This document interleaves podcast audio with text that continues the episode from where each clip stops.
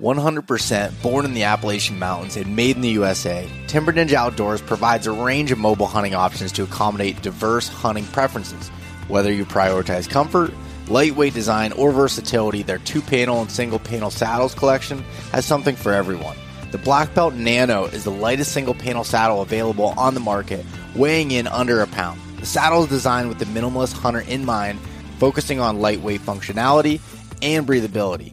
One notable feature is the patent pending magnetic stick clip system on the side, which allows for convenient transportation of sticks up the tree as well as a built in platform holder. The Nano saddle can be folded up to the size of a Nalgene bottle, enabling easy portability. With a four way stretch material on the back for a comfortable fit, as well as strategically placed padding for hip pinch relief. You can use code EastMeetsWest to get free shipping on any Timber Ninja order. If you try it out and don't like it, send it back within 30 days for a full refund. Learn more at timberninjaoutdoors.com and sign up for their email newsletter for exclusive discounts and product drops. When it comes to optics, I get the same question over and over again. What are the best all around binoculars? Well, it's tough to find something that works in every condition great, but after using a pair of Maven B1.2 10x42s, I think I found them. They feature an 8x or a 10x option, superior low light performance, tack sharp edge to edge clarity, a generous depth of field, and a silky focus mechanism. All of Maven Optics have a lifetime no fault warranty and hail from the great state of Wyoming. I've been using Maven Optics since I bought my first pair in 2017, and I think you should test them out for yourself. Head over to mavenbuilt.com and use the code eastmeetswest-gift for a free gift with any full price optics order.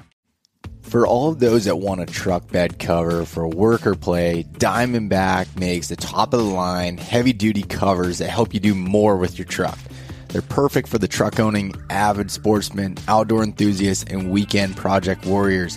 I'm currently using the HD cover that can is capable of holding up to 1600 pounds on the top, and then I have the Yakima Overhaul HD bars on top, so I can put my rooftop tent on it.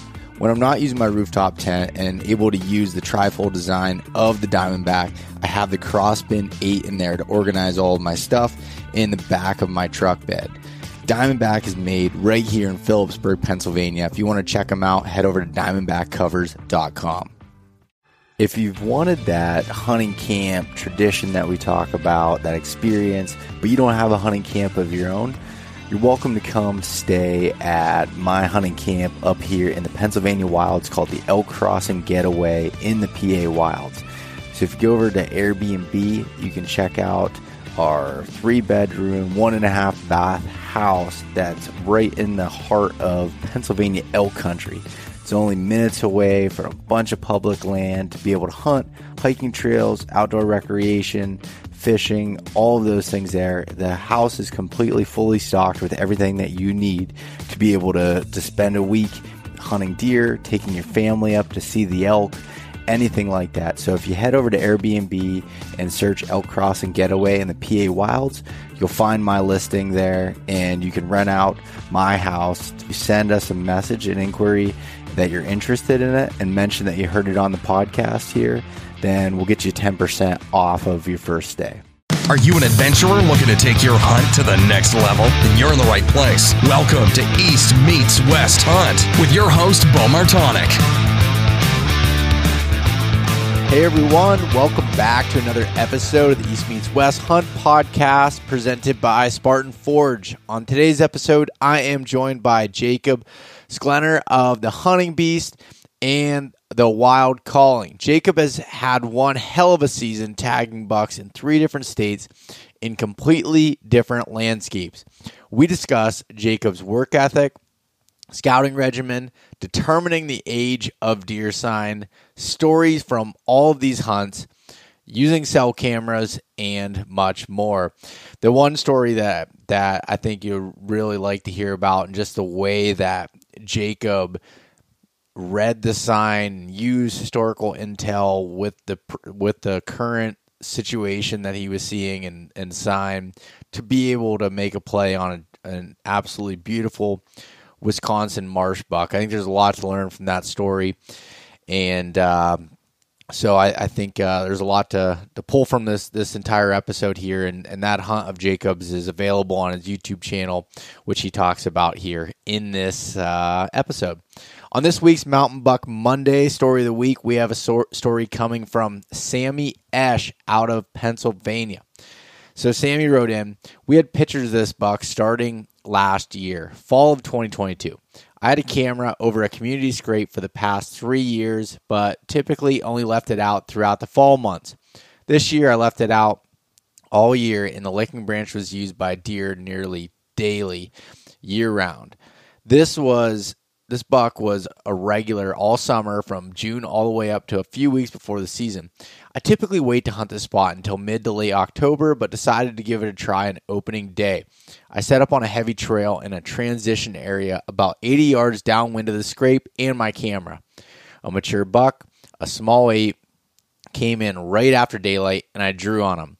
Before I could settle my pin on him, I heard another deer coming from behind me, so I turned my head, and here comes the wide eight. With the smaller buck at 15 yards broadside, I swung a 180 in my saddle while at full draw to get the spot the wide eight was coming to. He stopped at 25 yards and I shot. My arrow deflected off the branch and unfortunately hit him high and back, but he dropped immediately. I quickly knocked another arrow and sent a second shot through his heart, and he was dead in seconds. He was a brute and field dressed at 202 pounds. It is a crazy experience to be tagged out in the first half hour of the season here in PA, especially a target deer. I couldn't be happier with my first public land archery buck. Well, congratulations, Sammy, because that is uh, incredible first public land archery buck. And here in PA, too, just opening day. I mean, a lot of things from that story are pretty impressive and pretty cool that you were able to change and uh, be able to to change focus from the one buck to the next one. I can't say I would have been able to do that. I, I would have been usually when I see something and I'm ready to shoot, I, I go tunnel vision on it. So I give you credit for for being able to do that. But anyways, if anyone wants to check out the the photos of this deer, head over to East Meets West Hunt on Instagram and East Meets West Outdoors on Facebook. You can send in your submissions to my email, beau at eastmeetswesthunt.com. Put in the subject line Mountain Buck Monday. And I'd love to hear your stories, a few pictures, just a short paragraph or two to be able to share with the audience here and uh, share through social media. So hope uh, everyone keeps sending them in because I've been getting quite a few of them here, especially in the last month or so with the rut and gun seasons and everything, and and uh, looking forward to sharing those. Other than that, the only news I have this week is that uh, I have some of the apparel items over on the East Meets West Hunt.com website. I have some of the apparel items on sale and uh, just some of the few, few of the items there, excuse me. And so you can go over if you want to get some Christmas gifts or check that out. I always appreciate the support with some of the the apparel stuff, and there are a few new hat designs up there now as well. Uh, so check that out. And uh, other than that, I just appreciate everybody listening. And if you do like this podcast, you find it valuable, I would really appreciate it if you share it with your friends, your family, anyone you think you could help out, and leave a rating and review wherever you're listening to it. With that being said, I hope you have a great rest of your week, and we will talk to you soon. All right, we're live. Jacob Sklenar, how are you doing, buddy? I'm doing great. How are you, Beau? I'm good, man. It's it's good to get you on the podcast here. Uh, it was it was funny. We were just chatting here beforehand, and and we've messaged back and forth on Instagram over the years here, and you just sent me uh, some pictures of just having a phenomenal season, and I was just like, I just got back home and everything. I was like, dude, love to have you on the podcast and talk because I see how hard you work at, at what you do, and I think that's that's really awesome. And I wanted to get the chat with you, and you're like, yeah, I'd love to, and I'm like are, what, are you available today? and you're like, yeah, yeah, I can get out of, I'm getting out of work at this time and whatever. And, and so thank you for, for making that happen on a short notice. And it's funny because normally like when I have guests on, I try to like have you know some stuff prepared and kind of do a little bit more research. And this is kind of fly by the seat of the pants, but I, I kind of like I kind of like it in the, in the same respect. Yeah, dude, this season has been. I mean, the theme fits because this season has been a fly by the seat of my pants. Um, kind of the whole time. Uh, I, I started it hunting completely new terrain. Like I, I, I grew up in this area of Wisconsin, never really hunting it, and then I moved to southwestern Wisconsin hunting hill country, and now I'm back back home, and uh, so this whole year, no historical data, like just complete. You know, every property I touched this year, every time I killed was uh, nothing I'd ever been or been to or seen before. So this podcast really fits. Then you just got to yeah. make it happen on limited time. I I like that. That's that's really cool. But before we get into that a little bit, I'd love for you to give a little bit of a background on who you are and kind of you know how you kind of got obsessed with chasing deer. Yeah. So um, so I uh, I really started getting obsessed with deer hunting. Uh, kind of at the latter end of my high school years. Um, really specifically freshman year of college.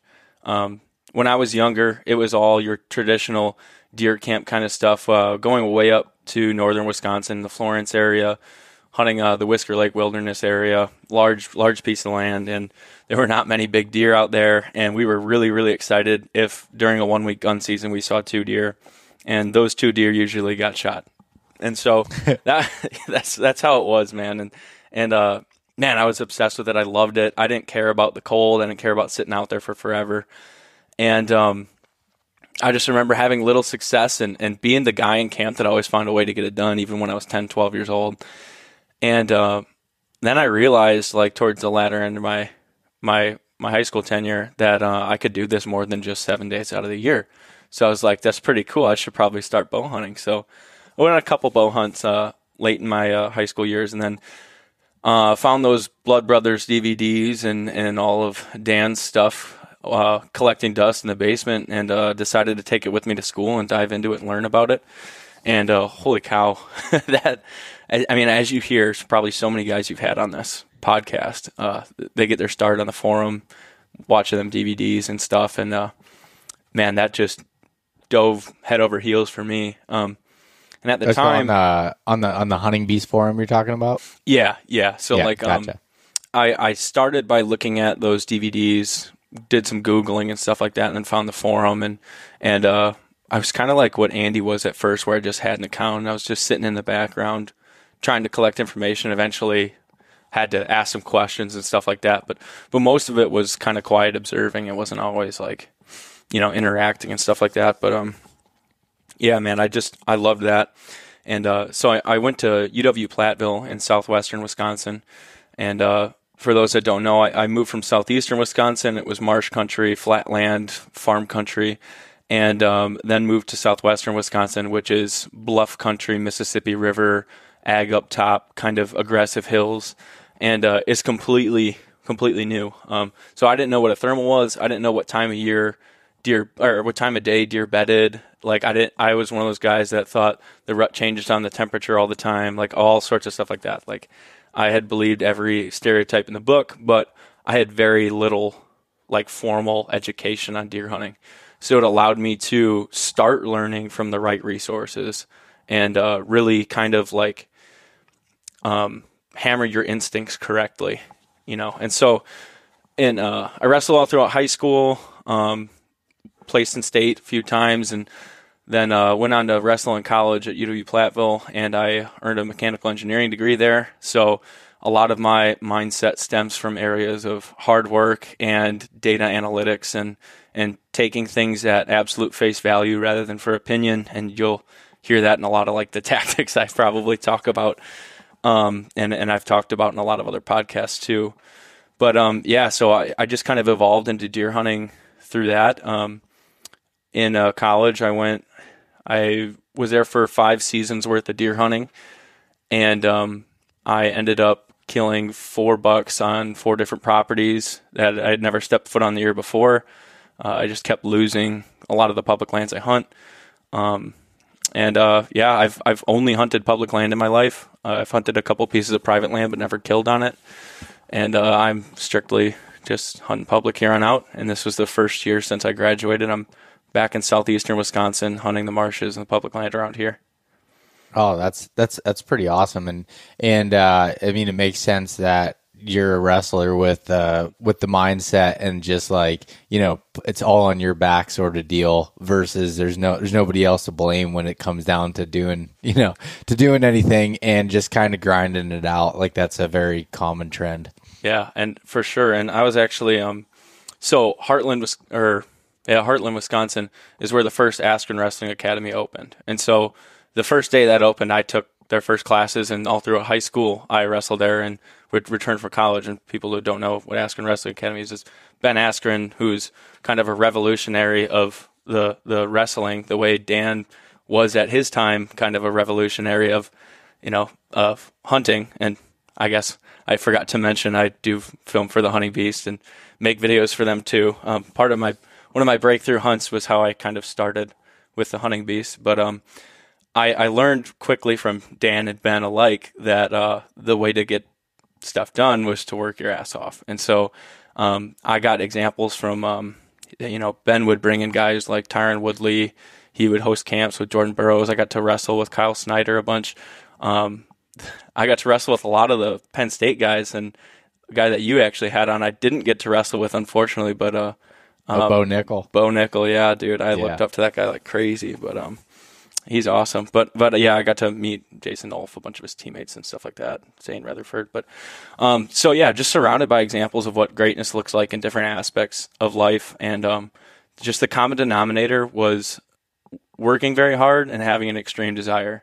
And if you had some guys that had a level of intelligence with it, like Ben does, and Dan is analytic, and uh, a few other people, you saw those people be the real outliers. You know, like there, it wasn't always enough to just care about it and want to do it. But when you involved kind of an intelligence with it, it really exploded. And so I was never, you know, I, am not the most experienced guy out there in the deer woods, but I knew that I can rely on my brain and, and my analytical ability to kind of get a leg up and get the most out of every experience I get.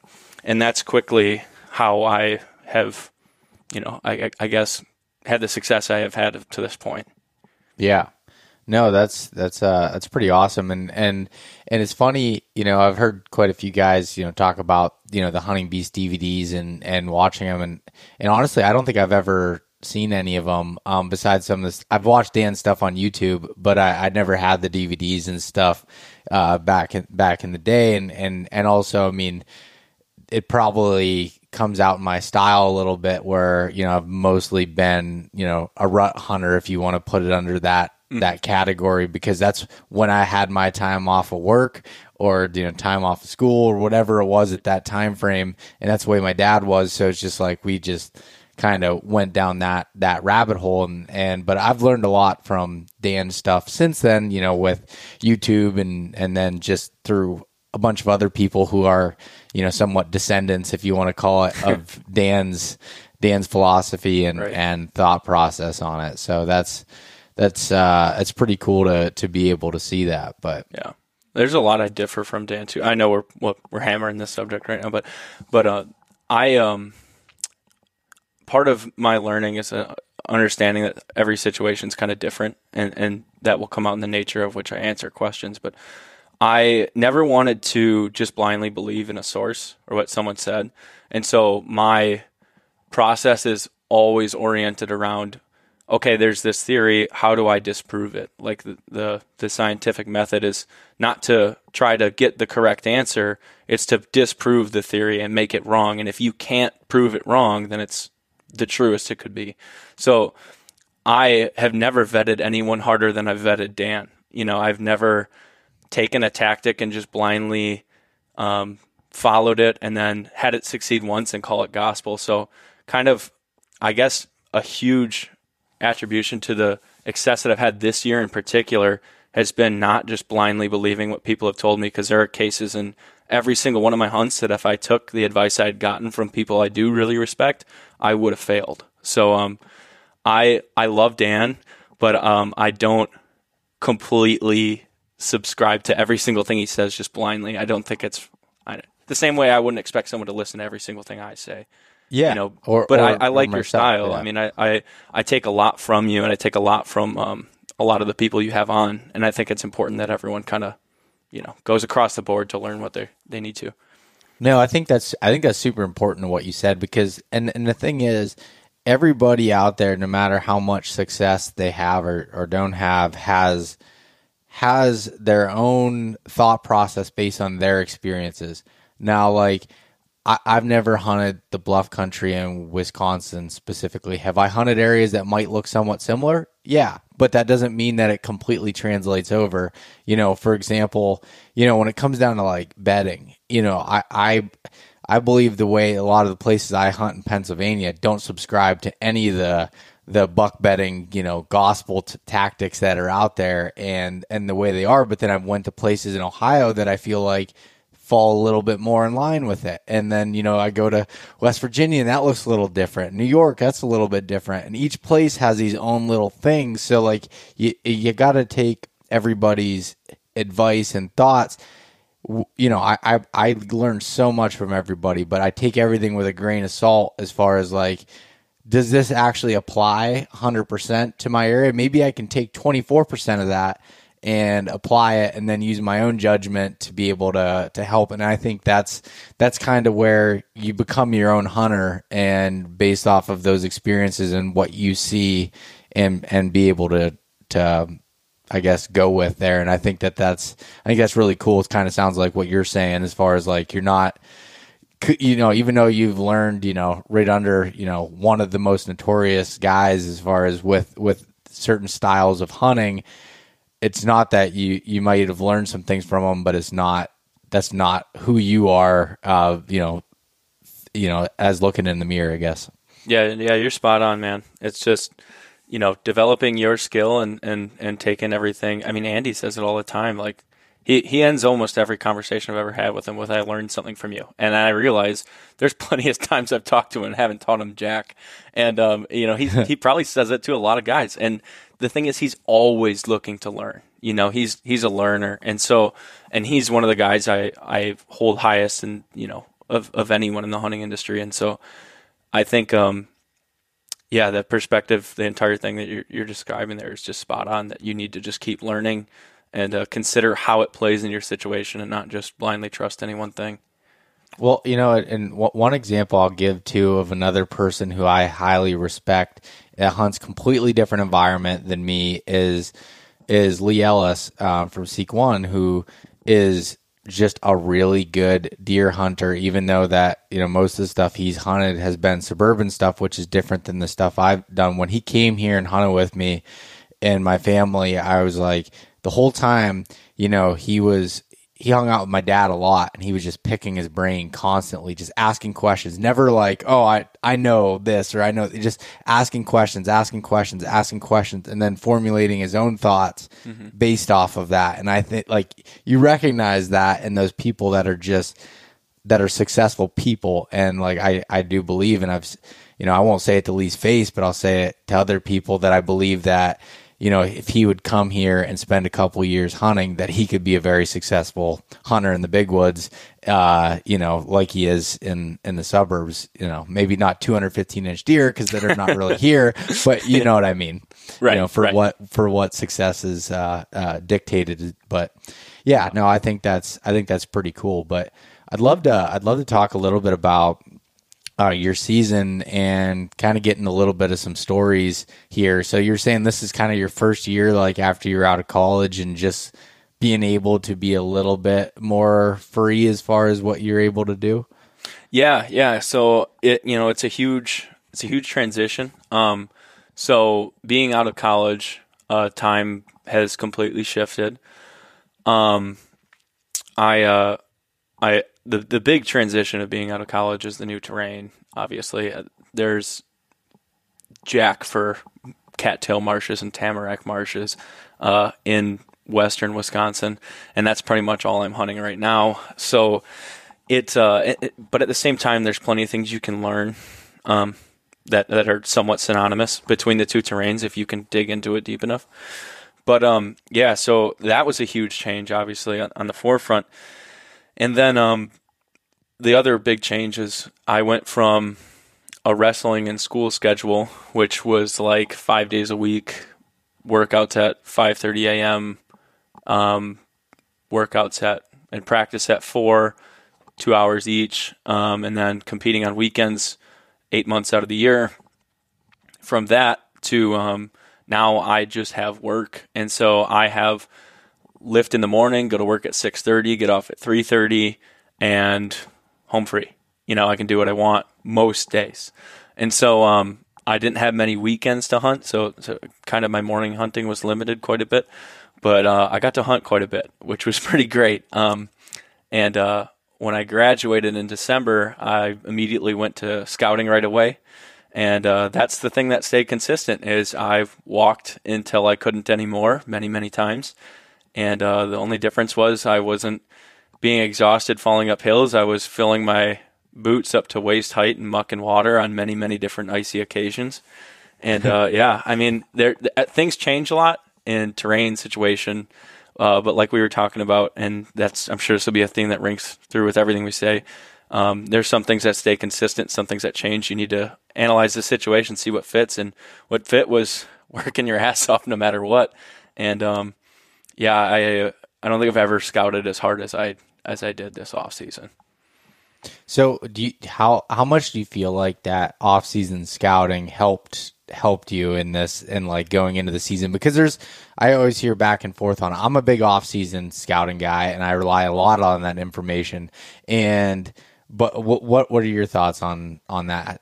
So this is this is gonna be cool. Um, so you're actually going to see in the video. Uh, part of the reason that this one's going to be released on my channel and not the Hunting Beast is because I have video of me scouting the exact bed that this buck rose out of uh, in spring scouting form, and it's called closing in on the kingpin, and he was the kingpin of that area. So it's really cool. There was an absolute immediate direct correlation, and I'm good friends with Randall Eric, and uh, he would send me videos. We do uh, Marco Polo, and he would send me videos where he's like, I don't know what you're doing, man. You're doing all this walking. He's like, you're just killing yourself. He's like, them bucks are going to be doing different things this year. But, and they're like, he's so right. You know, like they do different things. Um, but my perspective is any moment I can spend out in the woods, any moment that I can spend in the marsh or learning, you know, is a not a wasted moment in my opinion. So I did, at, I mean, at least 300 miles of scouting before the season even started. Um, and that was all winter long, all spring long, all summer long. 90 degree heat to negative 5 degree temperatures didn't matter. I was out there walking whenever I had a moment, whether it was me racing out after work and I only have an hour to walk, like I was doing it every single time. And so many of the cases of my hunts this year were not directly applicable to spring scouting. But my spring scouting got me familiar with beds. It got me familiar with sign that was away from beds. It got me familiar with direction of travel. And it got me in recognition of what the area is like, how I'm going to navigate it, access routes. So it basically got me to step one, you know? And so I knew where to start. I knew where to go if I wasn't sure if I believed in what I saw spring scouting. I was going to go in there and scout my way in, and I knew where I would see rubs if this was going to be fresh. I knew where the scrapes would be. I knew where to look for tracks. I knew how to get in so I wouldn't go up to my head in water, um, which is very important in the marshes around here. Uh, a few people have been found actually freezing in the marshes within this county the last few days. So, um, yeah, that that was endlessly uh, helpful. But you know, it, it's not always going to be like, oh, I can just trust whatever I saw spring scout and I'm going to go hang a fresh set and kill this deer. You know, it's it's not really going to work like that 90% of the time. In this case, it happened to draw almost to a T of what I saw spring scouting and what I had determined. Um, but but again, my whole thing is just going out there, observing the land yourself, and forming your own opinions. And uh, the way I record things in onX and in notes um, and Spartan Forge actually was a huge player this season. Um, that that imagery where you change months basically, and you can see yeah. where the trails develop. I mean, there's there's stuff we'll talk about off air, but Spartan Forge is such a was so integral to quickly getting on at least direction of travel and bedding in marshes that it's like the first time I've ever realized something that I don't want to share in a podcast with it because I know it'll be available to everyone. So like uh, get Spartan Forge and figure out how to use it. I would recommend to people, but I'm not telling you exactly how to use it. I'm just leading you guys to water here. Um, but yeah, it was my first year using Spartan Forge. I was nuts, but um, but yeah, so just doing that and then truthfully finding out what applied, recording what your initial thoughts are, and then when you go throughout that season, you experience failure you can revise that. You can say, okay, why did I think that this sign was going to be in rut and it's been blown up this whole early season? You know, why did I think this and that? And so it's kind of correcting that that little false um, that false conception, that misconception you have initially. And then sometimes it's affirming something. So it's like, man, every time I've seen a tamarack rub, I've been I've been within a week of when that tamarack has been rubbed. Like I was spot on. Or every time I find a bed in this situation, I I've always guessed perfectly when it's gonna when that deer is gonna be there. So like I start to form what I have extreme confidence in. And so I know what needs to be worked on in the next postseason, and I know what I can rely on in this current season. And um, a lot of that, people will say like, "Well, they're not going to be in that bed." You know, when you think they are, because that sign is from last season, and they're going to be doing something different this season. I was like, "That's awesome!" Because if I was wrong, I just learned. So like, I'm, I'm all for anytime anyone can get in the woods as long as they're not blowing out the deer they're trying to hunt. Have you ever wanted to have Levi Morgan, Andy May, Johnny Stewart, and others available at all times? Well, you can with Cyber Scout from Spartan Forge. Cyber Scout is like the chat GPT for outdoors men and women. You can ask it any questions related to bow building, scouting, hunting, survival, and a whole lot more. I think you'll be impressed with how it responds. Cyber Scout is currently out now for a select group of early beta testers and will be available to the rest of you really soon. The entire app is a complete tool for planning your hunt with incredible aerial imagery mapping, journaling, deer prediction, and some of the most accurate and detailed weather data. Use the code East Meets West to save 20%. And if you're still on the fence, give the 14 day free trial a chance at SpartanForge.ai. CVA has been America's number one selling muzzleloader brand for over a decade. Hunting with a muzzleloader opens up a ton of hunting opportunities across the US, and I've been using the Accura series. But they don't only make badass muzzleloaders. Their line of centerfire rifles are great quality and not terrible on the wallet. The Cascade short barrel is ideal for tight quarters, deer drives, and quick shots in the big woods. You can check out their line of muzzleloaders, rifles, and accessories for every season and every range at bpioutdoors.com slash CVA. If you use the code EastMeetsWest10, you'll get 10% off of all CVA products, which includes rifles, muzzleloaders, and accessories. Yeah, you know, and, and the thing you just said about postseason scouting is – and I love the way that you phrased it as far as you're learning so much more, even if that sign isn't exact and of like, okay, the way they're traveling, or maybe a different buck's in there and that buck got killed that made some of that sign before, but you start learning things about it. I mean, I, uh, one of the areas that I'd hunted this, this past year, I actually didn't spring scout it a whole lot, but I've also spent eight years hunting this area, so I've I've learned a lot of things about it. But I just kept pulling from that memory bank as the season went on. Of like, I remember, you know, I was like struggling of, all right, they weren't doing exactly what I thought, and I'm like, all right, and I'm like, oh, I remember, you know, in 2018, this deer was doing this around this time and I'm looking back at trail camera photos and just memories and being able to move and find these routes and and using that that data to that I had in my head and finding this sign from even years past that still translated over. It doesn't always it's not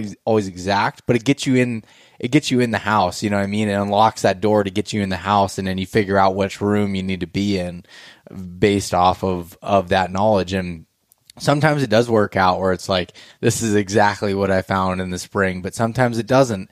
And the thing about access routes that's another thing that it probably about four or five years ago i really started paying attention more to that about like when i'm doing the scouting because i'd find all these spots i'm just you know doing my scouting and just trying to get as many miles on as possible but i wasn't really paying attention to what i was doing in that in that process from a from an access perspective because then you get into October and there's always leaves on the trees and it's a little bit harder to see that picture than when it's in the spring and everything's off And although you might be accessing when there's those leaves on the trees, you can't necessarily see the route. Like, okay, maybe this is the quietest way that I need to be able to go. But when you have that and you kind of mark that stuff ahead of time, man, that helps so much to oh, yeah. be able to get you in there. Yeah, and you get a feel for what it's like when the leaves come off too. So it's like, yeah, you know, you're you're getting a a, a multi layered feel. Like you you, what I really like is like you can see sign and gauge. You you can learn what old sign looks like in your area. You know, you can learn all sorts of different stuff. So like, there's many times that I will pass a rub or have a buck make a rub on camera, and um, obviously a good buck makes a rub on camera, like you want to go hunt that the next day most of the time, you know. Um, and, and a lot of times that timing's off and you don't kill them and whatever. But I make a point to every time I get a buck on camera, um, and I can hunt it, and and the the situation lines up. Even if I'm tagged out, I will go there. I will see if I can find his track. I will associate his track to his picture. So now I don't need to get him on camera to know that buck was there because that track is usually distinct. It's a certain length, width. There's certain features like chip toes, extra spread, you know, a shape. Um, so now every time I see that track, it's like I just got a fresh trail camera picture. Same thing yeah. with rubs. I can date when that rub was made. I can date when that scrape was made. And then I can walk by that thing. And every time I walk by that thing, I get a picture of what a week older rub looks like or two weeks older rub looks like. And so now every time I see a rub on that kind of tree, like I, I can tell pretty damn quickly from my encyclopedia of rubs on that tree how old that thing is. And then next year, I'm on that area before that rub's even made and I shoot the deer that's coming in to make it. Yeah, dude, that's that's phenomenal information and and and uh, an analytical approach to figuring out those deer tracks are so underutilized oh, yeah. and looked at. My, my cousin Mason, we just recorded a podcast last night about he killed this ten plus year old deer again. He's just like God, oh, and in an area that he had no cameras this year. Yes, he had no dude. cameras and just going off of finding tracks and sign and and just man, I, I, love that aspect of it, of really that woodsmanship that's next level to to be able to learn these deer, and and it takes it takes a, a, a special person and and kind of mindset to be able to do that. Yeah, it's it's tough, yeah. but it, it's worth it. it. It's a manual process at first. You kind of got to force yourself to to swallow the pill, but I got to say, uh, it'll become second nature. I just tell people like you're forming your instincts. You know, it's going to be a manual process, but if you start in the right headspace and you keep hammering that out, like you're just going to, it's going to come natural. I mean, you look at Andy May, like I panic every time I see a post notification from Andy May because he's just killing stuff so often this year. Like I messaged yeah. him today, he put out some ad, and on the front of it was a bear. I'm like, dude, you've killed so many deer, and now I just panic because I thought you killed a bear as well. I was like, this guy's just on fire. But but that's a guy that did the hard work on the front end and and forced himself to record all these things. He journals all his hunts, and now he has that instinct formed. You know, and and we're all seeing the results, and we're like, how does this guy do this? How does he? You know, have this success consistently, and how is he so efficient? And it's like, dude, you just are not seeing all that went into that. You know, like th- this guy yeah. is not here by accident.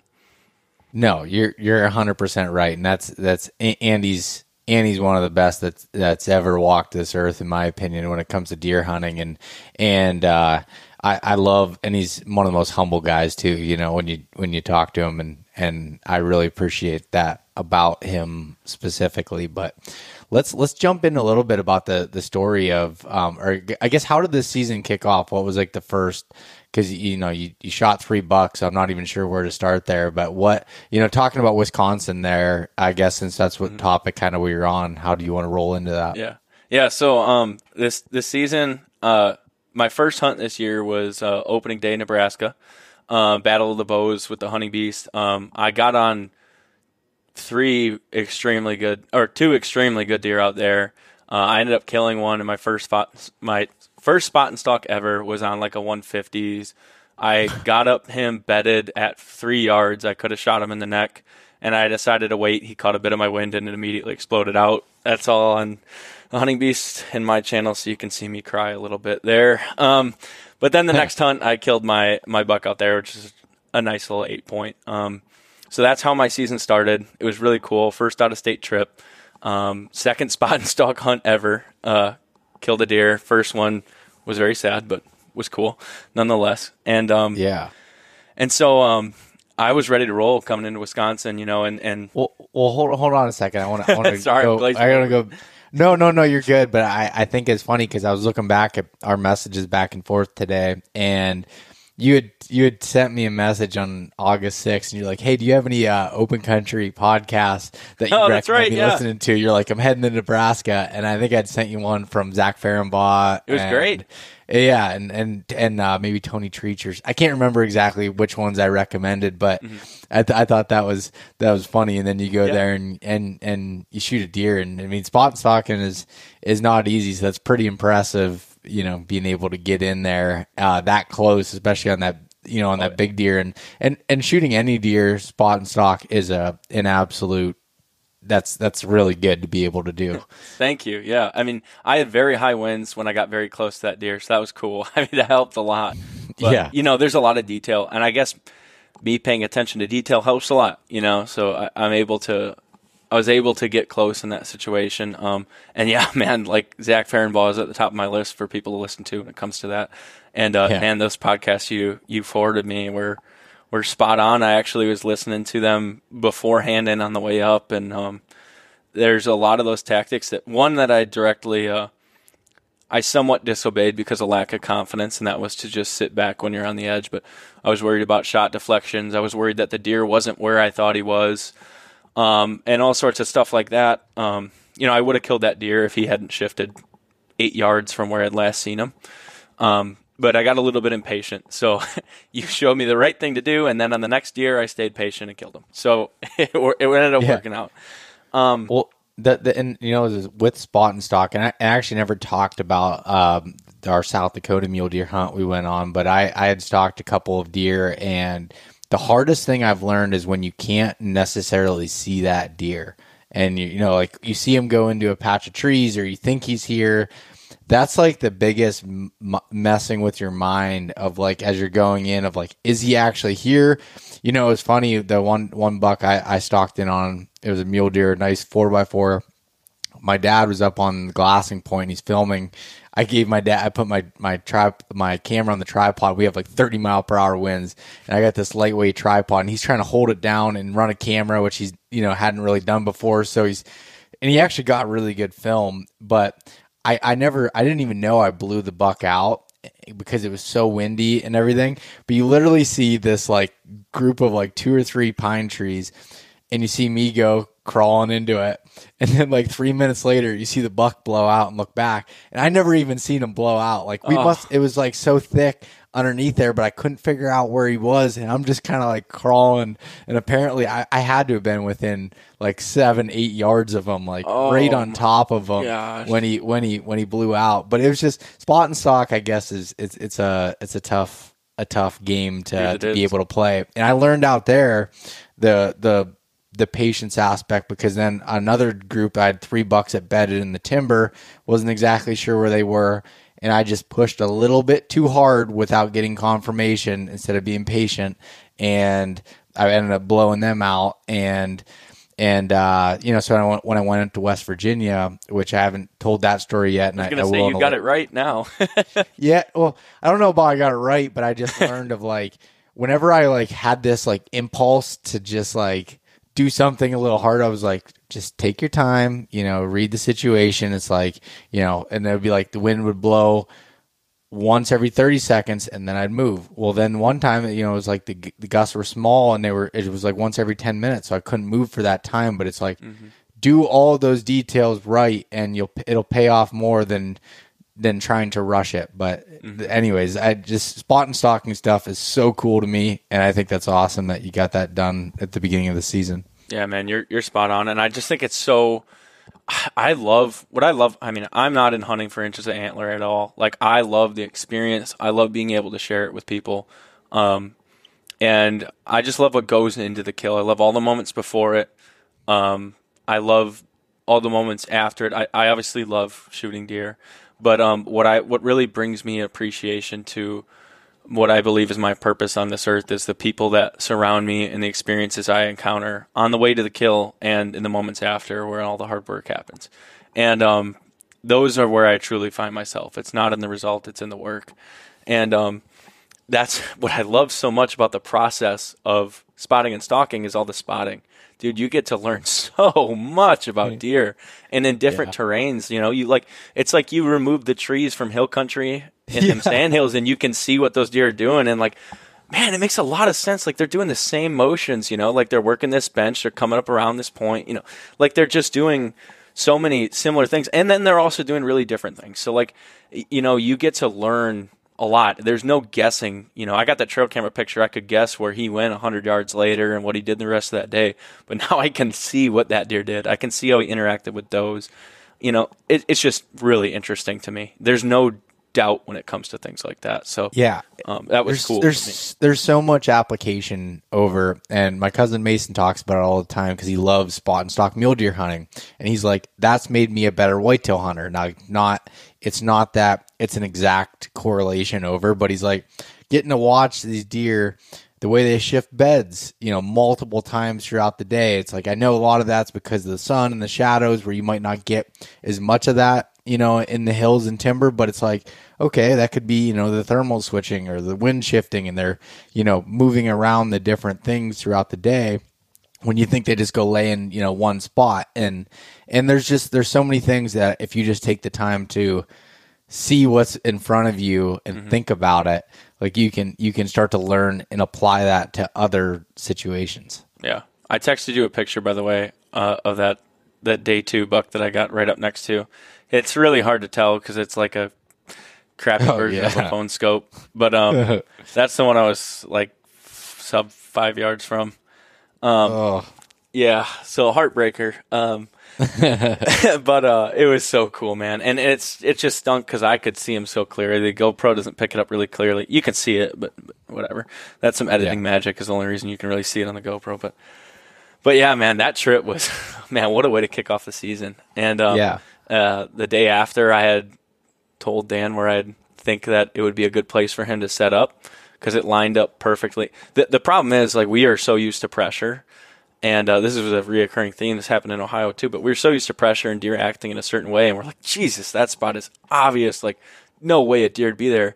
And it took me observing one there, giving up a morning hunt so I could just observe, uh, which actually ended up in a chance at success, um, to learn about deer, you know, and being willing to give up a sit in a tree stand. And so I learned from that. Obviously, I got an opportunity. But then the next day, after I killed, I was like, Dan, I, I stayed an extra day to help Dan and Eric scout. And I was like, hey, you guys should go to this area. Like, it looks awesome. And Dan and Eric had scouted a bunch and they found some really good stuff on another property and they decided to go there. And I was like, you know what? Just to give you closure, like, I'll go over there, I'll glass, and maybe in your guys' last day, you'll get on a good deer there. So I go over there and I spot another, like, like monster, like at 6 a.m. or 6 p.m. Like the first buck that stood up out of that cover. I'm gonna look for this picture. Was uh, a toad, and um, he was 20 yards from the tree that I said that they should consider setting up in. Um, so yeah, it was cool to be right again on that. Um, I felt bad showing them that video after I'm sending it to you right now, but um, so it was cool. Like it was just a huge confidence booster leading into Wisconsin, and uh, it was funny because this was in like somewhat marshy area mixed with sand hills. So it was like marsh tactics for a large part of it.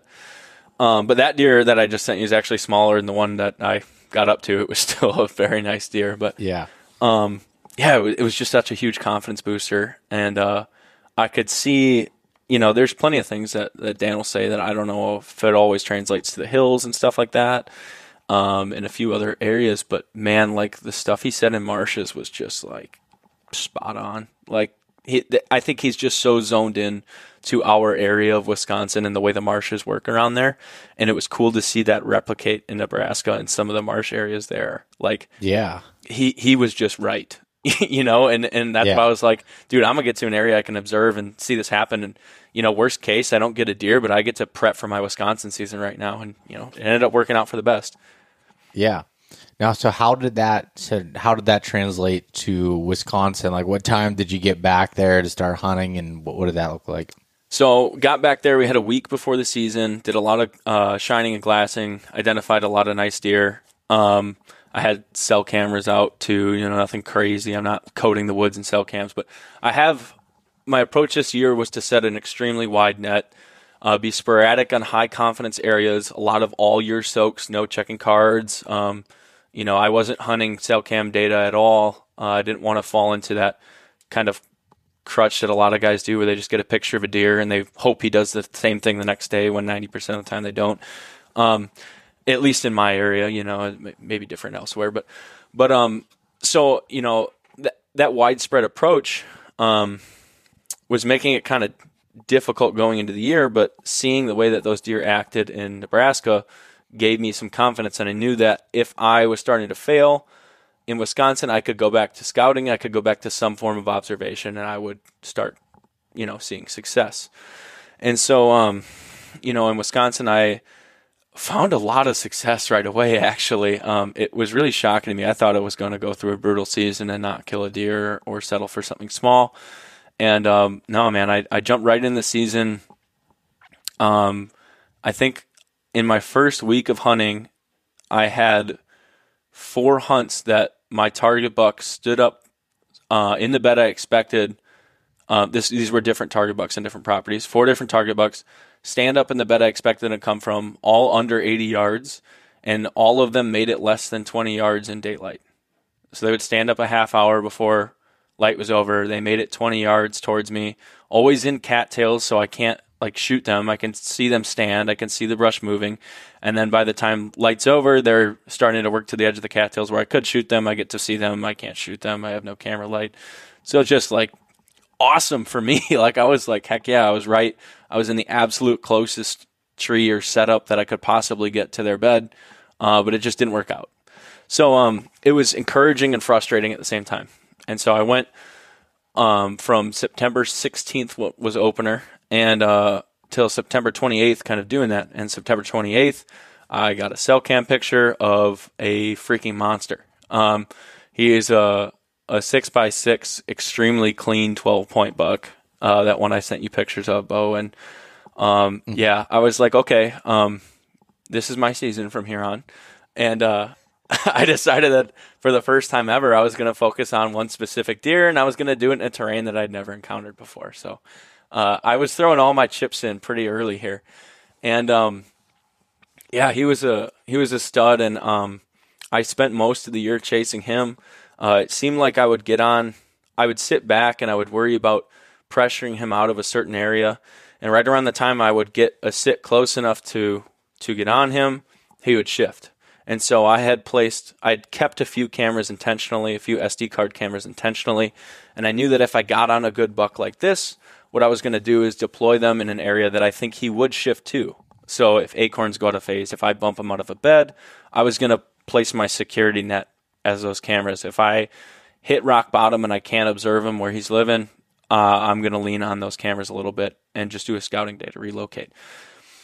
Um, so you know, I, I started going after this deer. Um, there were four times, four different hunts that I was within range of him. Every single time, uh, the way I'd figured him out was uh, he was bedding in an area I didn't really expect him to, which was phragmites in the middle of cattails. And uh, he, I would watch him go to bed, and I would watch him exit bed from the tree closest to his bed, from the opportunity closest to his bed, and not a single time until October 26th did he exit cattails in daylight. There was never a time during shooting hours that he was in a position that he could be killed. Um, and that was many, many cell cam occurrences. I have like 150 pictures of this deer on camera, whether it be cell cam, SD card cams. Um, and so I was very familiar with how this deer was traveling. Um, I I knew where I needed to be to kill him. Another day is here, and you're ready for it. What to wear? Check. Breakfast, lunch, and dinner? Check. Planning for what's next and how to save for it? That's where Bank of America can help. For your financial to-dos, Bank of America has experts ready to help get you closer to your goals. Get started at one of our local financial centers or 24-7 in our mobile banking app. Find a location near you at bankofamerica.com slash talk to us. What would you like the power to do? Mobile banking requires downloading the app and is only available for select devices. Message and data rates may apply. Bank of America and a member FDIC. The Mobile Hunters Expo is a consumer based hunting show unlike any other. It provides an interactive learning experience where you can try all things mobile hunting and learn from the best in the business. Come experience an unbiased, community based environment where you can improve your hunting skills and find the right equipment for your needs. I'll be speaking at the Nor'easter Show in Manheim, Pennsylvania at Spooky Nook Sports from August 9th to 11th, 2024. So come check it out, uh, or either of the other shows in uh, Michigan and Georgia. You can purchase tickets online at the mobilehuntersexpo.com or grab tickets at the door. I'll see you there. Um, and it just wasn't working out. And I was never bumping him too hard until one day um, I had him come in and uh, I exited out pretty clean. And then um, I realized I had left my GoPro up in the tree, so I had to walk all the way back. And uh, the reason I got out clean because of high winds and rain. I got back, tore apart my stand, brought, brought my sticks up, came up, got the GoPro, packed it back up. And on the way out, I believe I bumped him at like 10 yards. Um, yeah, so that was heartbreaking. Um, so that was the not that occurrence, but that day I had had him within range of me in cattails. Um, but for that was the third time that I had had him in range, and then I bumped him afterward. And so I was like, I was like, I don't know what to do. Um, it's gonna rain a bit tomorrow. Like, I'm just gonna I'm gonna give him a day of rest in this rain, and uh, I'm gonna spend the next day all day after work scouting.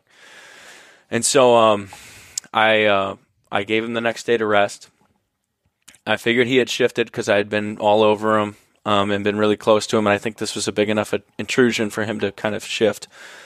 And so I, um, yeah, and there's a lot of tactics to, to how I got on this deer. Uh, I guess I haven't gone into a whole lot of detail, but um, every time I had seen him, his feet were dry, so I knew he wasn't coming from certain areas that had canals, uh, where a lot of deer were getting mud up to their bellies almost from the deer that mm. were crossing that. Um, a lot of the times I saw him, his ears were pinned back. He um, was chasing deer. He was chasing almost every time I got him on camera. It was pushing another buck off, even if it was mid September, early October, something like that. He would come in ears pinned, like October 10th, even like pushing out other deer.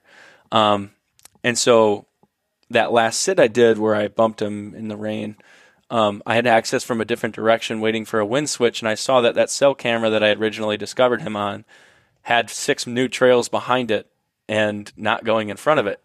And hmm. so I realized that the only reason he would ever cross in front of that camera again was with a doe or to push out another buck. And so that deer was using it a lot more than I knew. Unfortunately, I kind of ruined that pattern the day I discovered that. And so after that big bump, I came, I, I got into work early, got out a little earlier, got to the land at three o'clock, had a few hours of light to work with. And I believe this was October 26th. I could give or take a day or two. And, um, or October 27th, give or take a day or two. And so, um, I went in with my bow. I went in without a stand, and I was literally running, uh, planning on literally running a loop and checking trail cameras. So I run down the access. I get to this first trail camera, and I see that the day before he had showed up, and it was the first time he had ever broken into daylight, and he was five minutes after shooting time, but about 30 yards onto dry land. So I was like, oh my God, let's go. And I ran back to the truck. I think it was like a mile and a half. I did two mile and a half sprints. I dropped my gear, ran back to the truck, grabbed my stand, ran all the way back, panting like crazy, and then I started like just creeping the last few yards. And this was an area identified spring scouting, but um, that just a little added direction of travel, um, and, and actually using Spartan Forge to kind of see where the recent trails were popping up, um, led me to believe he was actually using this bed that was about 150 yards away and there was a tree I could get to that was 80 yards from his bed, and in between us was a sea of cattails. So I was like, he's going to head directly to me. It was a tree I had sat earlier in the year before I knew about him, and I was like, I know exactly how high to get up. I'm going to get up in this tree, and uh, I'm going to get set, and he's going to come right in. And I texted Greg Litzinger, I texted all my buddies, I texted Josh Talker, Dan. like everyone was like, if this deer does what he did yesterday, and he's a homeboy, he's actually one of these ones that does that for three days straight. Like I'm gonna kill him. Like I'm killing this deer tonight. I had like I was so zoned in, you know. And so I'm sitting there, I'm sitting there, and there's there's red winged blackbirds going off in these phragmites that I expect them to be bedded in, and all of a sudden they all erupt out. And I'm like, oh boy. And I'm watching the phragmites wiggle. I'm like, oh my God, it's him. He's gonna come. And so um, it starts getting close to dark, and um, I'm not hearing anything. And I'm like, he's not coming through the cattails. So I'm like, got my release clipped. I got the camera rolling. I'm like, what's going on? And so about five minutes from dark, away behind me on a dike, a guy comes walking through with a headlamp shining in the marsh, and he was coming out from his hunt a little early, and uh, ended up walking straight behind me and out. And I was like, I was like, damn it. So I let him work off. I got down. I didn't use my headlamp or anything. Uh, I didn't want him to know where I was hunting. And um, I got down. And I was at the base of my tree, wrapping my last stick onto my stand, and I hear him coming through the cattails toward me. And um, I just stopped and I just sat there, and he got three yards from me. And I recorded audio of this whole thing. I'll send you it after. But um, he walked all the way up to me. I can hear him smelling. I can hear him chewing on leaves. Like he gets to where he would clear the cattails exactly in my 10 yard shooting lane. And um, my thermal starts to slowly drift back down into that marsh. And uh, he blows out three yards from me. And I have like three minutes of audio of this buck blowing like 50 yards from me. So, like, if that guy didn't come in and hunt and make a bunch of racket coming in, I'm certain that buck would have come to me and been killed that day.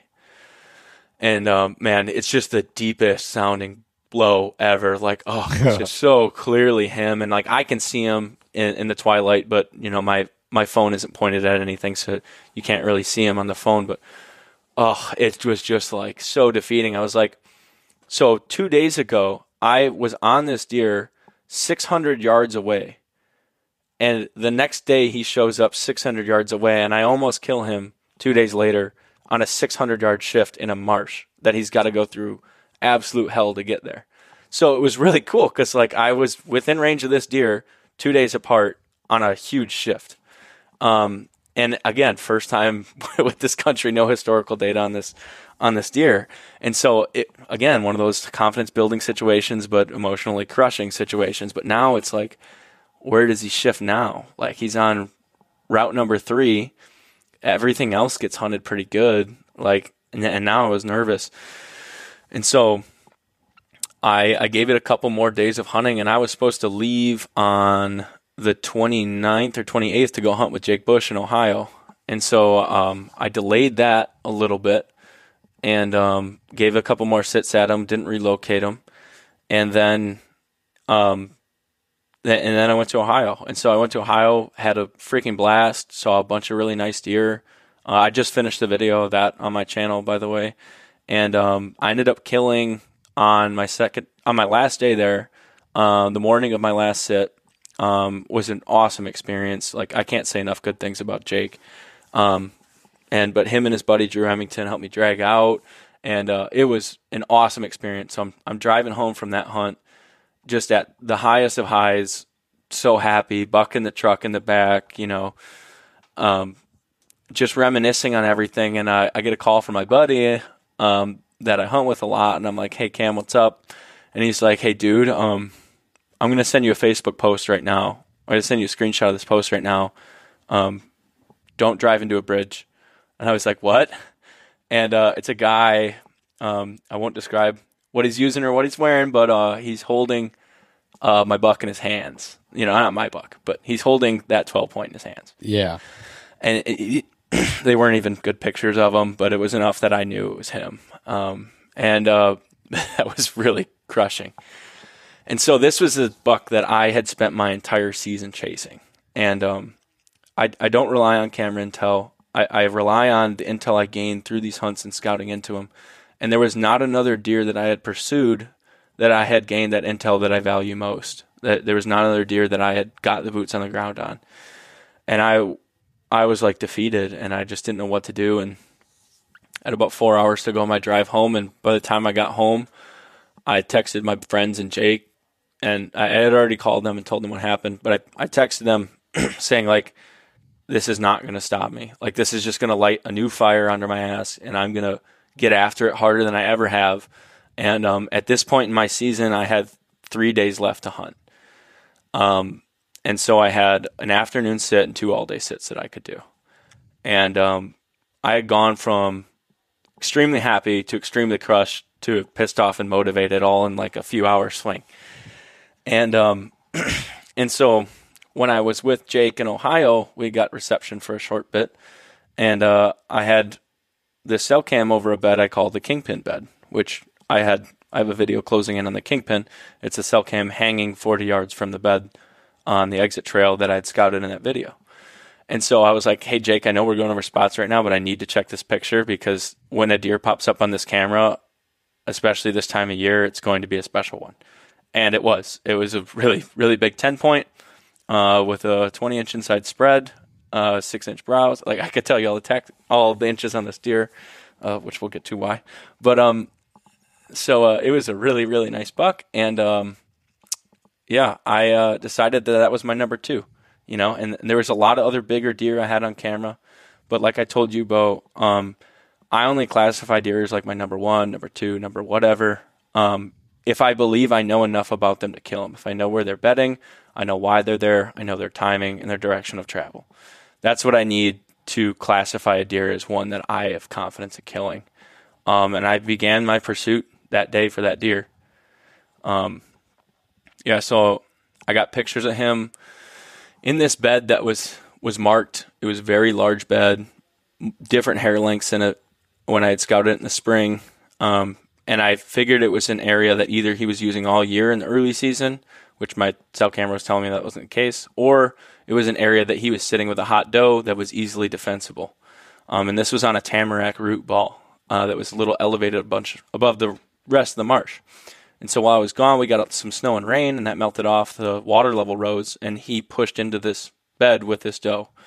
And um, I would get on one day, I got pictures of him six different times during the day kind of pushing younger bucks off of this bed. Um, and then I didn't get him much again. And then I went in to hunt him the afternoon uh, after he had showed up in the morning, and uh, nothing showed. But I had heard him stand up, and I had heard another deer stand up and work another way in the marsh, like hundred yards off out of another bed I had scouted. And so I was like, well, I mean, I don't know what deer that is, but I think it's him. You know, I'm just gonna. I, I think he's running this area that deer wasn't running out of here. I think it's him. And so the next day I couldn't hunt and I got him all over that cell camera again. So I was just kicking myself at work all day, like, gosh, I just want to go after him. Um, and now I'm down to, to two days left in my season. And I'm just tossing and turning my head what I'm going to do. And I was like, I, I was like, this is a deer I know I have to go after. I'm not just going to sit a funnel and pray to get lucky in a 130 or something like that. Like, I'm going to go after this buck. Um, and I'm not going to settle. You know, I'm not going to just admit defeat or say this was too hard and lower my standards to just fill a tag. Um, and I was sick of that, and I wanted to do something special and kill something special. Uh, and I just wanted to challenge myself, really. And so um, I decided that this was I wasn't going to go sit a funnel. I was going to go after this deer again. And um, that afternoon, I went in to a, I took a different access route. I took a route to an area that I thought he would shift to and that he would exit to, based on the bedding I heard him stand up out of. Um, I crossed uh, a nighttime bed of a doe that had uh, estrus in it, very vivid estrus. Um, and I got into a tree that was a tamarack that I could easily fit both hands around. Um, and um, never been in that tree before, never been in that spot before. And I decided this was going to be the spot. And so um, I luckily got really good footage of all this. And um, but uh, I heard them stand up out of that bed, and I record. I started the camera like six times, and had to stop it because it was just going to be such a long sequence. Um, but I kept starting it, and my last clip's like 11 minutes long right now, and um, I can hear him coming in softly grunting behind her, and and she's walking in really really slow. And the first time that they're going to clear cover and come into kind of an open area that I could shoot them is at 30 yards. And so she is much shorter than the cover is, um, but she's acting very intelligent. I didn't really see her at first, Uh, but then all of a sudden, the first time I saw her, she locked onto me in that tamarack, and she's perpendicular to me, so I'm super silhouetted. And um, she's just looking at me. She's faking me out. She's trying to look away and then snapping her head back up. You know, she's looking away, but she's swiveling her ears towards me. So I'm breaking up the outline of my face with my the cam of my bow. I'm squinting my eyes and everything, and I'm trying to stay still, but I'm shaking this entire tree just standing there. Um, and finally, she takes a couple steps forward, and I'm like, all right, she's going to come into this clearing. That buck's behind her. I didn't know it was him at the time. I knew it was a good buck, but I was like, that he's the buck back there. And if I'm going to get an opportunity on whatever comes out, I need to draw now. So I drew because I knew that if I drew later, the trail she was leading me on, she would see me clearly. I'd be she'd be almost underneath me, and I'd be drawing.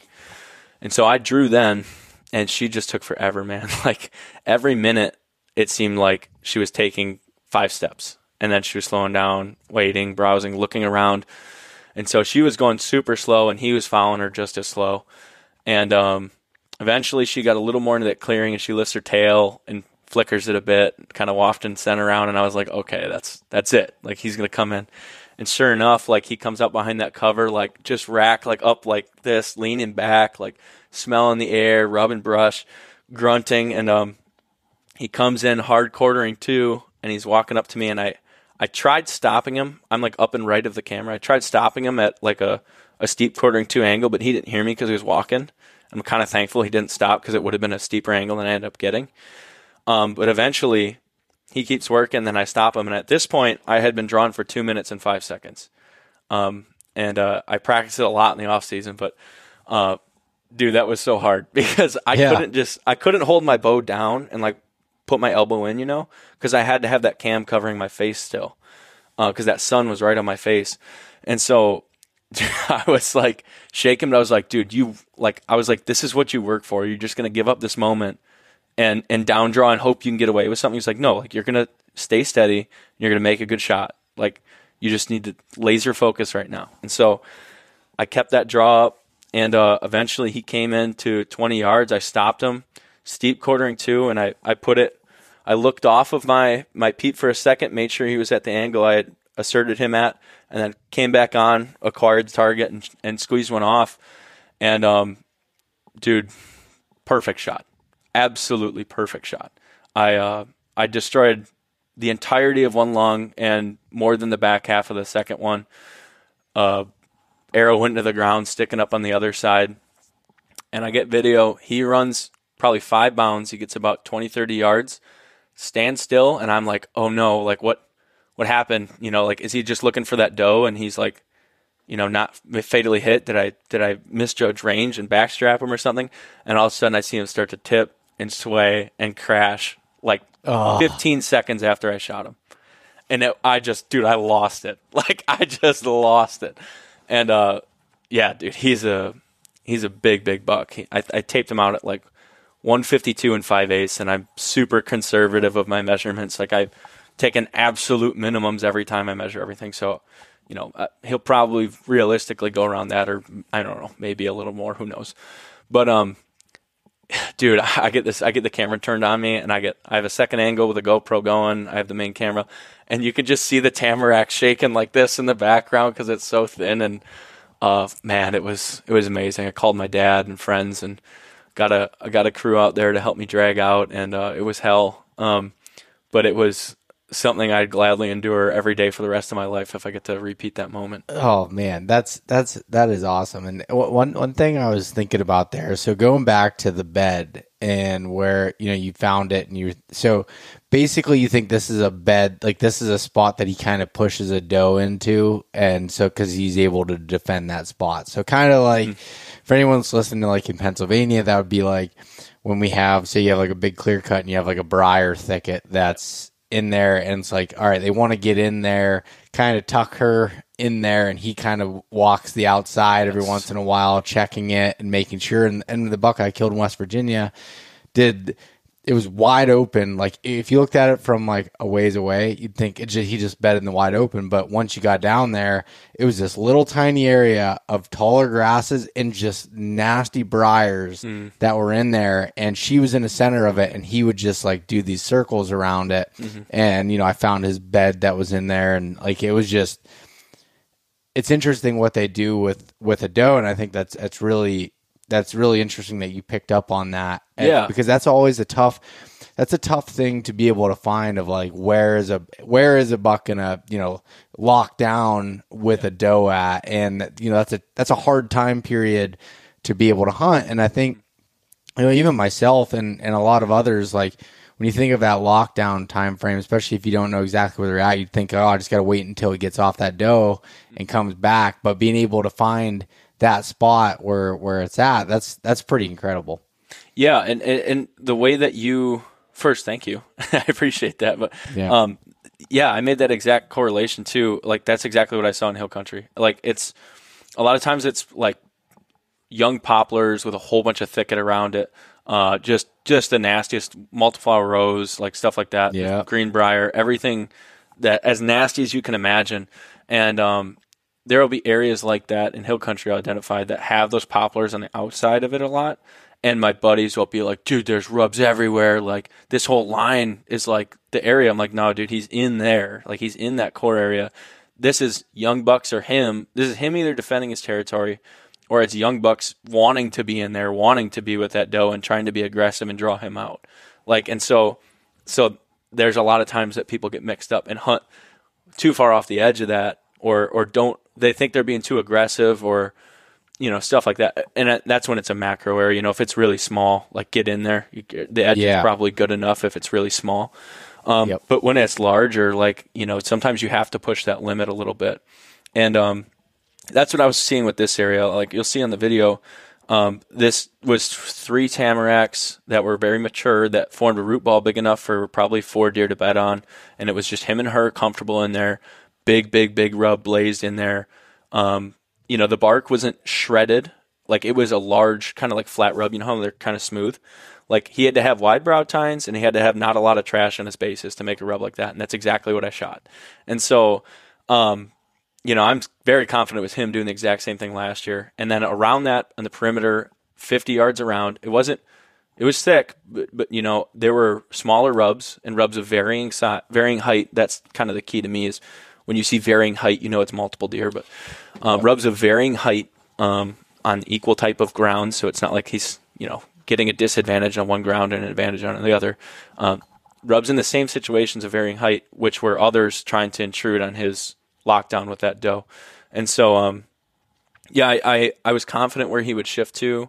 Um, the, the area I actually ended up sitting um, was 250 yards from where I had ever gotten a picture of him. I didn't get a picture of him that day or the day before, but I got a picture of that doe heading into that bedding area. So like I knew the doe that he was on. Like I I was like, all right, she came in there, she didn't come out of it. No other bucks were running around it. It's not close enough for subordinate bucks to be going after it. Like he's in a different bed, heading in a different direction. It's probably because I just hunted there.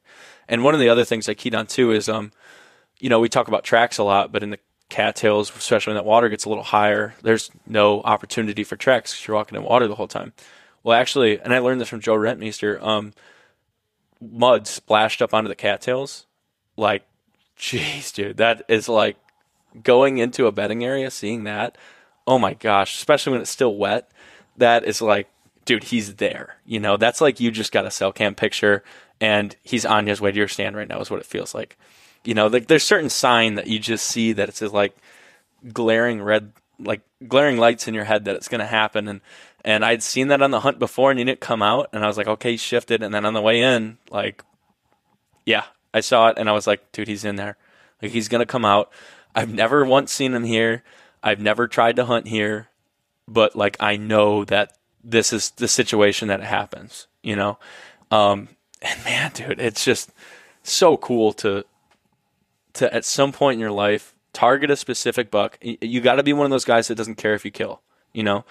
Um, and killing one in Ohio and killing one in Nebraska probably helped quite a bit with that. Yeah. um, but but you know, in any case, I'm okay with not punching a tag, and and you truly have to be in it for something other than the antlers at that point. But if you're in it for like the learning, man, that satisfaction of being after a specific deer and killing him, especially if you don't have all the cell camera data in the world or you don't have historical pictures of him, and you did it according to your woodsmanship, like that's a that's a innate feeling. You know, it, it's a really amazing thing that's kind of primal and I think kind of predates predates uh, modern hunting is to go out there and succeed on your specific quarry and then use it to provide for you and your family. I, I just think it's a really special thing.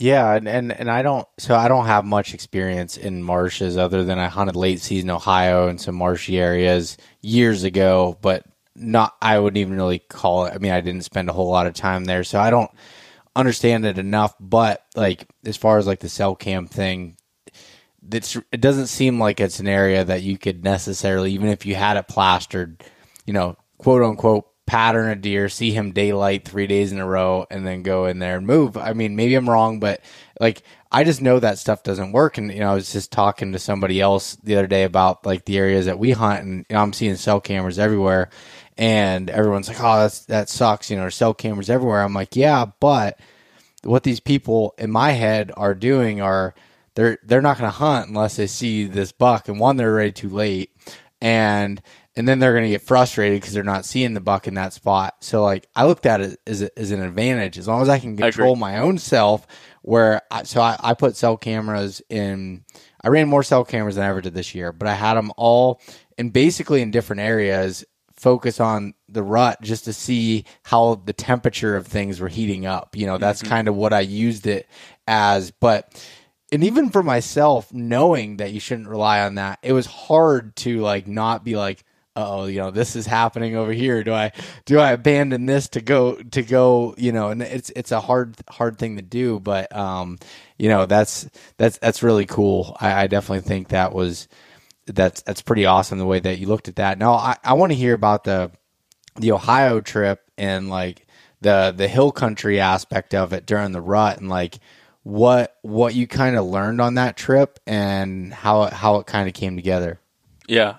Um yeah, and real quick to touch on your, your cell camera point, I do think guys shoot themselves in the foot a little more often with cell cameras than they don't. And I would say if you're if you're a person that's trying to reduce that the most you can. Uh, the reason I deploy any camera, besides just surveying purposes, is to answer. I look at them as very important assets. It's to answer one question that I don't have that I need as a necessary piece to the puzzle to kill a deer. So, like I said, I, I only call it my target buck if I know what deer it is. Obviously, if I know where he is, why he's there, and what direction he's traveling, and at what time of year. It's almost always the time of year that it's a little bit trickier to nail down. And so I use cell cameras to get an immediate feel for time of year. But that's again, like if I would have guessed the time of year on that spot, um, I would have probably been a little bit wrong. I would have thought he made it a little more early season and, and been hanging out there early season because of the cool temperature, et cetera, and nearby food sources. Um, but it was able to help me at least get a feel for when that buck was going to be there. And you know, there's a lot of work that had to happen from from there on out. But um, I would say if you're generally using cell cam- cameras or cell cameras in general in that fashion, and you're not just relying on them for your hunts, like then it's benefiting you more than it's hurting you. Yeah. But but people are literally just telling you where they hunt and telling you when they hunt because you know you, you know when good deer are in the area. You know when they're probably going to start cruising through, but you know when it's probably not crossing their cell camera to that extent. Well, you know, it's like there's this this spot that I hunted this year. Um, I don't know, middle of October towards the late, and I had to I had to cross this river. I took waders in and then climb up the side of this mountain. And I was like, I get up there and I see a cell camera. I'm like, you gotta be kidding me. Like I hadn't seen any, you know, other hunter sign there. And there was also, I mean, either someone did what I did or there was also um, an illegal ATV trail that went through there. So maybe they use that, but I, don't want to. I don't want to completely discredit the person and where they could have put in the work, and I don't want to say that. But I was like, this person's got this here. He ain't coming in here unless he's getting pictures. So like that's that's uh like you know I'm looking at like okay yeah there's there's this sign of a, another hunter here but that doesn't mean that he's hunting here much you know Absolutely. and it's one of those you know so that's I've tried to like shift my mindset of just being negative about cell cameras, seeing them everywhere to like how can I use that to my and I talk to so many guys all the time whether it's on social media or in person it's like, "Yeah, man, no nothing's showed up in my cameras, you know, and they, they don't hunt it because they're not getting those pictures, you know, and and I just look at my past and what when I've had success, you know, I didn't have cell cameras forever. Like I just started running right. them a few years ago, and and a lot of it was off of just that historical data for the most part. Now check cameras if it's a rainy Sunday where we're not allowed to hunt in PA, or if I'm heading into a spot, you know, I check them. But I didn't. I always used it for data purposes more so than I did like real time hunting things. And it's also just to learn what's what's in that area, and then use your your scouting and your ability to read the the area to be able to work off of that. But you know, as someone that's integrated cell cameras into my life now, it's like being careful to make sure that they don't control, you know, my my moves and my my uh my thoughts there. So yeah, no, a hundred percent. Yeah, I completely agree. But I didn't want to distract from your Ohio question there. No, uh, no, no. That's a very good point. Um, yeah. So um, to to talk about Ohio. Um, yeah, I so Ohio was another one of those eye-opening experiences. I feel like I learned very different things um, in, in, each of my kills this year. I learned the importance of observing in Nebraska. I learned the importance of giving up a hunt in order to discover something about what you're doing, and kind of treating that or bumping deer like they're I, I call them like a sacrificial lamb. Like like I'm going to sacrifice a hunt or I'm going to sacrifice this mature buck that I plan to bump to learn what all the other ones are doing or most of the other ones are doing and apply it to their scenarios. I learned that in Nebraska and immediately I wanted to implement that in Wisconsin. Didn't always work like that because it's very hard to observe them in nine foot tall cattails. Um, and so I had to adapt again. Ohio, what I learned is not all situations are like you expect them to be and and sometimes you have to break yourself of habits. So a huge thing I learned in Ohio and Jake and I have talked about this a lot is the pressure situation is completely different. And especially I should qualify this is in like peak seeking of rut there. Uh, this is uh, October 30th, 31st to November 6th time frame. Um, that's like the the peak of their travel. It seemed like November 1st was insane there. Um, but it's a very low deer density area. So the probability that the deer you bumped the day before is the same one running these gigantic 400, 500 foot steep hill ridge systems. And he's repeating that same route every day when he has miles to travel to even get back down to the bottom that he started in. That probability that being the same deer is super low. So like you can bump deer and they might incur they might encounter a whole bunch of stuff on that route they have to run that's miles long and up and down hills, and they might not even have a choice but to return back by you the next day. Or a lot of the times in low deer density areas, it's another deer, but it's just a, it's a fresh deer. It's a deer that didn't know you were there. It's a deer running a rut route, so it's not even going to care a whole lot about your ground scent, anyways. Um, and where in Wisconsin, I bump a deer in an area, they vacate because it's a, just a chain reaction a lot of the time too. So like I can bump a doe and know my target buck's out of there. Um, but in Ohio, that deer could blow down a ridge and make all the racket in the world, and not a deer is within a mile to hear him, anyways. Yeah, and, and, and the deer that are far away are going to come back. And so, um, I wanted to eh, do that strategy of like, hey, it's peak rut. I'm going to sit a, a bunch of different funnels and transitions, and I'm going to find what is going to work best for me, and I'm going to keep hammering that. And so um, I, I went into that strategy. I initially adjusted to the lower density of sign. I put a lot more stock in the fresh sign I was seeing. That was my quick kind of adaptation I had made according to Jake's advice. Um, and I got on a lot of like good bucks, like stuff that a lot of guys would probably be pretty happy to shoot in just like an out of state trip. Um, but I didn't want to just like be one of those guys that's just slinging arrows and like filling a tag to fill a tag. I felt like I had killed a deer that was a little bit below my standards in Nebraska, which is fine. You know, it's my first out of state buck ever, second spot and stalk hunt ever. I was fine with making that kind of, you know, that that qualification there. But um, in Ohio, I didn't really want to do that, and so I passed on a few deer that I probably shouldn't have.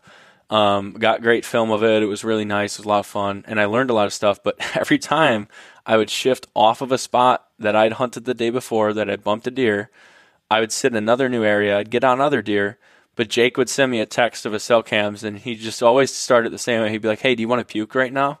And I'm like, "What?" And he's like, "Yeah." So there's like three target bucks, like three really nice bucks, like going right through where you sat yesterday. I was like, "Damn it!" And so I kept doing this cycle where bucks were passing this area I was in, and I was like, "Well, they're not going to do the same thing the next day because you know they never do that in Wisconsin." Well, it would be other bucks, you know, doing the same thing the next day, and so it, he just and I should qualify this too with like Jake works harder than anyone I know at anything, and it happens to be a deer hunting that he works that hard at. Um, and he immediately was putting me in areas that I firmly believe are the best in his entire area of Ohio, which was incredibly selfless of him. Um, you know, there's a lot of you know, just working your way in, making the right setup, and, and gaining a little bit of information that, that I had to do. But I, I, put most of the credit to this hunt to him. Uh, I'm not going to be one of those guys that comes on a podcast and say I'm the shit when, like, someone helped me quite a bit. So, yeah. huge credit to that guy. You know, I'm not going to front about about where some of the success comes from here. But um, but yeah, I was rotating between these areas, and I was finding like, you know, I just have to repeat on this spot. It's going to happen. Like, I'm I'm going to kill a deer. And so uh, I was down to my last day, and I sat the spot that it was supposed to happen in the morning, and um, the deer came right up the route like I expected. But instead of progressing towards me on this relief bench and continuing towards where hot does were just two days before, he decided to cut straight up like 50 to 100 vertical feet and walk into a wide open clear cut that was cut maybe 10 days earlier. So like everything, no idea why. I was like, and he wasn't a giant, but it was like you know, last day was a good buck, and you know, I and I would have been happy with him. I didn't get a really good look at him either. The camera did, but I didn't.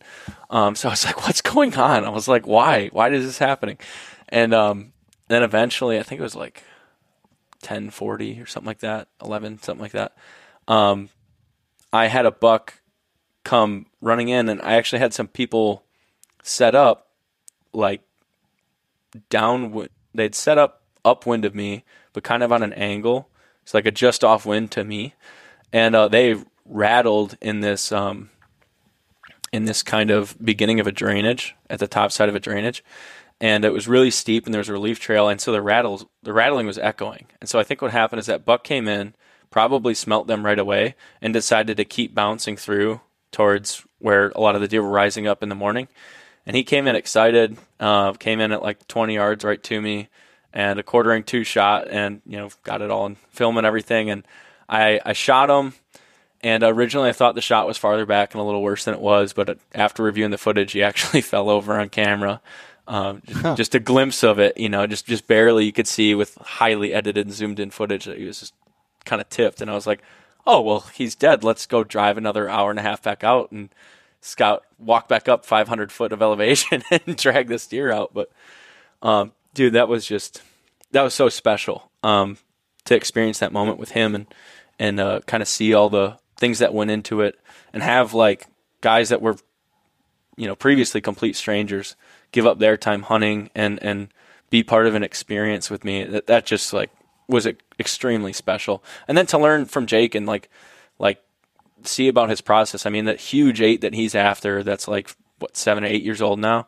He during that trip um, had it in range and just had a whole bunch of drama go on with it. And to see how he responds to that kind of stuff and see how he, you know, is a good family man and everything was like really, really cool to me. So like it was in the most you could possibly squeeze out of a out of state trip, and it got done at the last few hours of the last day, which is exactly what I want to happen every time so I can get all the experience.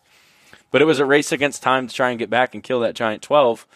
And unfortunately, I kind of failed on that route. But um, yeah, I, I, wouldn't, in hindsight, I wouldn't take anything back. No, no, that's that's absolutely awesome, dude. And and and uh, one, I like that you gave credit to to Jake there, and obviously I didn't know the story behind it, but I think that's honorable. You know, like and we we all have those experiences and that's what's great about having great friends and and being able to have that to lean on and then to, you know for you to be that person to other people. And like I, I I don't know. I always strive to to do that surround myself around really good people and it you know you give a little you get get a little and it's just it's yeah. it's pretty nice. But uh also um one thing you noted there is something that like for all the years that I've spent hunting hill country and places is the thing about in the same area, mm-hmm. like that man, like during especially during the rut, it's just like you don't know what's going to come through there and these deer on these routes and they're they're moving and it's just like you find a good spot and especially if you're not hunting a specific deer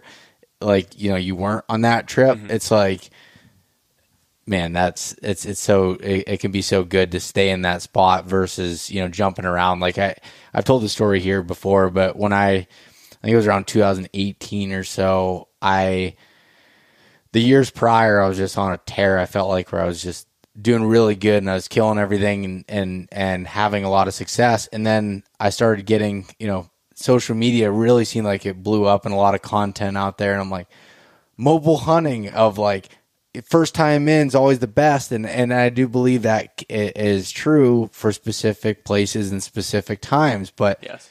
it's like, I've known what's worked for me up to this point, but I decided to let outside influence completely change my tactics and I started bouncing around and I was just doing the same thing, missing, you know, chasing something that, you know, if I would have just sat in that same place, like I always said that it was funny when I didn't know a lot and I would just sit in the same place that I found, you know, a good spot during the rut. If I could sit there for seven days, that I was going to kill a good deer or have an opportunity at a good deer. And right. that's, you know, something that I learned in the low deer density areas that they have to cruise to go find other does and do that. And we just talked about it, which will be in uh, previous week's podcast with my dad and them. Our population in the areas that we hunt is actually growing a little bit, and I felt like it made it.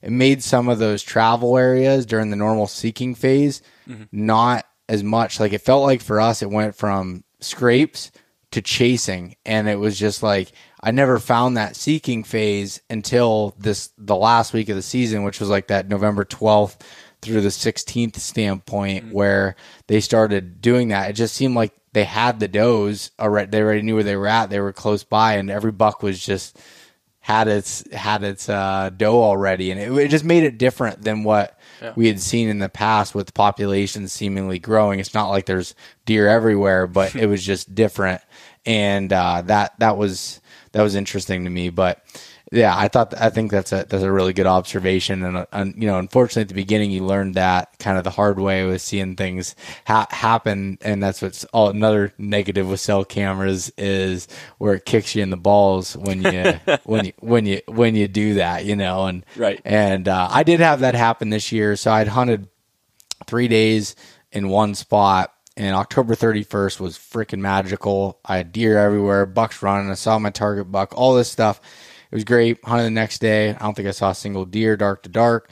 And uh, then I moved and I went to this other spot, and it was actually a completely different area. I, just, I felt like I needed to give it a little bit of a break in that spot, and it was in this bottom that I just know that this this community scrape, and it was actually a place that my ex girlfriend uh, years ago had shot one of the biggest deer that that's been killed by a woman in Pennsylvania at, at, this spot, and I hadn't been there in like five or six years, and I was just like, I just went in there on a whim, scouted it, saw that the scrape was still active years later.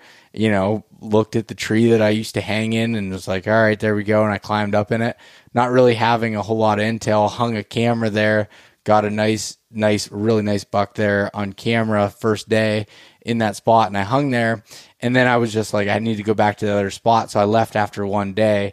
And then that buck showed up, you know, the next day in daylight there. And that's just, that's the nature of it. And sometimes you're going to get burned and you got to make decisions on the fly and, and you just, you learn from it. And man, like, but this year I did feel like my historical data as far as learning is when it comes to the rut with does that came into heat at specific times based on cameras and personal observations was almost spot on again. Like and that and that that can change especially when those does get shot or anything but like you know I was like last year this spot October 28th to 30th was freaking killer as far as what was on my cameras. And this year was the exact same thing other than my camera didn't pick up most of it but I was there to see it like mm. I saw seven bucks in one day, which is like the most I think I've ever seen, and or six or seven, but none of them went in front of that camera. It it's was funny just like, how that happens, right? you know, you're you like know, going best all, day ever, not a single yeah. deer on camera. Again, again, that's why I cell cameras to shoot you in the foot. You know, yeah, that's so funny. But keep keep going. It, I interrupted you there. No, no, but I and the the one thing I will say with cell cameras though that that can help and what I use is like temperature during the rut as far as how areas are are starting to pick up. Mm-hmm. If I see a doe that goes and lays down next to the scrape that my camera's on, you know that next day is going to be fire there. It's like they they sit there and they kind of wait and they're just like, "Yeah, I'm ready," you know, and then they might move off, but it's like the next day the bucks just like filter into that spot. And I so I use those a lot during that time time of year with cameras to kind of give me a little bit of a um a, a temperature on what's what's going on. Yeah, and and so to kind of echo that, and and to give you a bit of a, a, a shout out here, um, and how like we've been talking about this whole time, like taking what you learn with a grain of salt and then trying it out for yourself. Um, this is something that I tried out for myself that I've already know this works. So I've done it a lot, and, and obviously it's solid advice. But um, I I sent you this picture of this deer with a message saying like, "Hey, I learned a lot from your podcast," and I wanted to actually tell you specifically what I had written down. Uh, so I, I made a note sheet of me chasing my target buck, right? And I, I noted everything I learned. Um, I noted every specific observation, every theory I had, and if they were disproved or right. And then I noted tactics I had heard that I think would apply to this. So you had a podcast with Andy Mann, Garrett Prawl on October 4th of 22. And, yeah. um, and kind of like the the purpose of the podcast, I think, was like historical data versus, versus real time. Yep. Yeah. Yep. And so, um, Andy said being aggressive and getting in there is just learning. You're building your instincts and getting better at it over time. And like how much have we talked about today? Building your instincts. Like even if you screw up, you're learning. He said there's a lot to be said by just going in there, going with your gut, and you're gonna screw up, but you fine tune that. So like again, spot on. This is not cameras and, and just pictures and stuff like that. Like you're gonna go in there, you're gonna screw it up a lot of times. You're gonna not have sat the spot you should have, and you're gonna get the deer on camera a lot the day after, and it's gonna be a kick in the balls like we've been talking about. But it's in that that you learn, as so long as you don't just beat yourself up over it. And so I just think a, a huge thing that is kind of like a theme here is going in after fresh sign um, and historical data if you have it, and then not just relying on them cell cameras. And if you fail, it's only just you learning. It's only you yeah. forming that instinct, checking if you were right, and and learning to hunt this specific deer in that way. And even if you're not on a specific deer, there, the whole other stuff we talked about with out of state hunts is like you may gain some knowledge that's going to all of a sudden trigger a light bulb to go off on your head, and you're going to be able to apply it to the situation when it matters most. And um, you know, I I took stuff I learned in hill country, applied it to marshes and it paid off in a huge way. And I think a lot of people can kind of learn that and, and learn a skill that will help them in many, many situations. And beyond that, just be confident in yourself. Yeah, and you're you're so spot on. It's like get in there, try things, and don't be worried. Like you know, this year, like I, I've spent you know I spent my whole life hunting in these types of areas in Pennsylvania in the big woods and I hunted hard for three weeks, and I don't have a deer to be able to show for it yet at the at the point of recording this, and and I don't look at that as like a complete failure. Now I, I kind of do because like I, I I love trying to tag out an archery season, but just in this season alone, the amount of things I learned just like observing and see like it's it's crazy. Like you know, I've I've been hunting this, and I'm not that old, so it's not like my whole life. You know, like I'm, like I'm sixty or seventy. Old man like, though. yeah, but but you know, I I do feel like in my short 31 years of being on this earth that I've spent more time than a lot of people that are 60 or 70 just in the amount of time in the woods. So I, I do have some, ex, you know, the experience there, but I've learned so much and it all kind of captivates, you know, when it will come together, and I do believe it will. You know, whether it be gun season, whether it be late season, whatever. Like I, it just helps you going forward. And you mentioned in Ohio, and it's the last thing that, that I'll bring up here, but was in Ohio where you know you got to see that whole week and then you killed in the last day and that's the perfect scenario and that's that's so spot on yet I will say that when I'm in that moment like I stress myself out sometimes of like, yeah. oh man, like what am I doing? I, I need to figure this out. Like I, I you know, I just want to shoot a deer, but then once you shoot that, you know, you actually, you know, shoot that deer, you're like, man, I wish I, I could keep going. I could keep doing more and like d- doing that thing. And it's just, it's so funny. And that's why I love, I love deer hunting and, and whether it's focusing on uh, a specific deer or if it's just trying to hunt a new area and just shoot a deer whatever, it's just fun. And, yeah. and each, every aspect of it is cool. And, and, and not every part of it is fun in the moment uh, by any means. And like we've done a couple podcasts here recently that were like explaining the hard times of it and the mental struggles and going through that. But when it does come together, it feels so good. And when you have seasons like like you did here, like that is freaking awesome. And, and anybody that's listening, you know, if you're having a tough season right now and you hear Jacob talking about, oh, killed a buck here, killed a buck here, did this, you know, that understand that, you know, that it wasn't the, the amount of work that went into that ahead of time led into this, and also sometimes that just doesn't work out, and that's yeah. and dude, I was just, so close know, to it not working out. Like yeah. I had, I had, I had one sit left at this at the end of this hunt. If that if I screw it up or that buck doesn't come in, I have like one or two hunts left, and so like I to put it into perspective, like if I didn't go out of state I still don't believe I tag out on that 12 right away.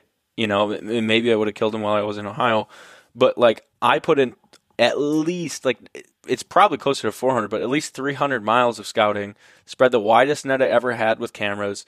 Had gotten so close so many times. Like I have a lot of buddies that got great bucks within range and just couldn't execute. You know, not necessarily faults of their own, but like it's just you can't be in this for the result. Like you just can't. You're yeah. not going to find success if you're in it just for the antlers because you're going to get discouraged, you're going to get complacent, you're not going to believe in yourself and then when it happens, you're not going to be able to make it happen. And so like you I, I just think that's a huge key. It's like I was very willing to to fail and I was extremely close to it. You know, every other year this would have been the only deer I got a chance at was my Wisconsin deer besides this year.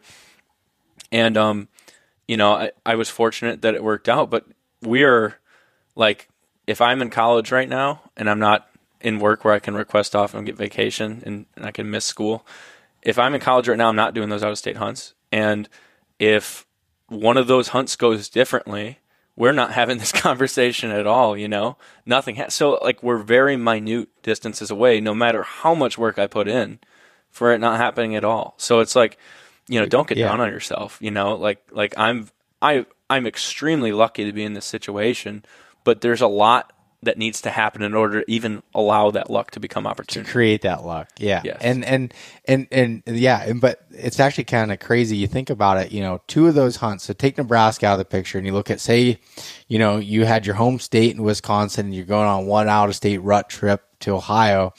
You were one day on each of those from that not working out and mm-hmm. like you said like and and just being like man i had a great year but right gonna have to you know work harder next year and but but it did and and and johnny always says he doesn't believe in luck i i do believe in luck to a point but i believe that you can create luck and mm-hmm. and and kind of you know almost like almost like putting a blow down and steering luck in your direction, you know, kind of like a deer, like when you're trying to funnel them in, like a that I guess that's how I look at at luck. Like I'll take luck any day that I can that I can get it.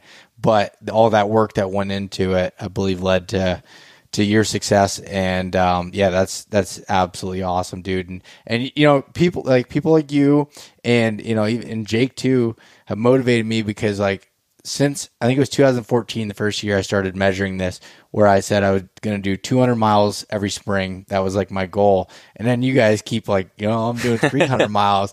Jake's like doing like a thousand. I'm like, yeah, what the heck? Saying. Like I gotta, I gotta, I gotta step this up. Like I, am not working hard enough. I thought it's, I was working hard, but the quality of miles matters a lot more. I gotta say, yeah. like, like I, I don't like track every mile, but I know how much. Like, I'll track a few days, and I'll know if I walk more or less than that in a day. Yeah. And it, I blew 300 out of the water. I know that.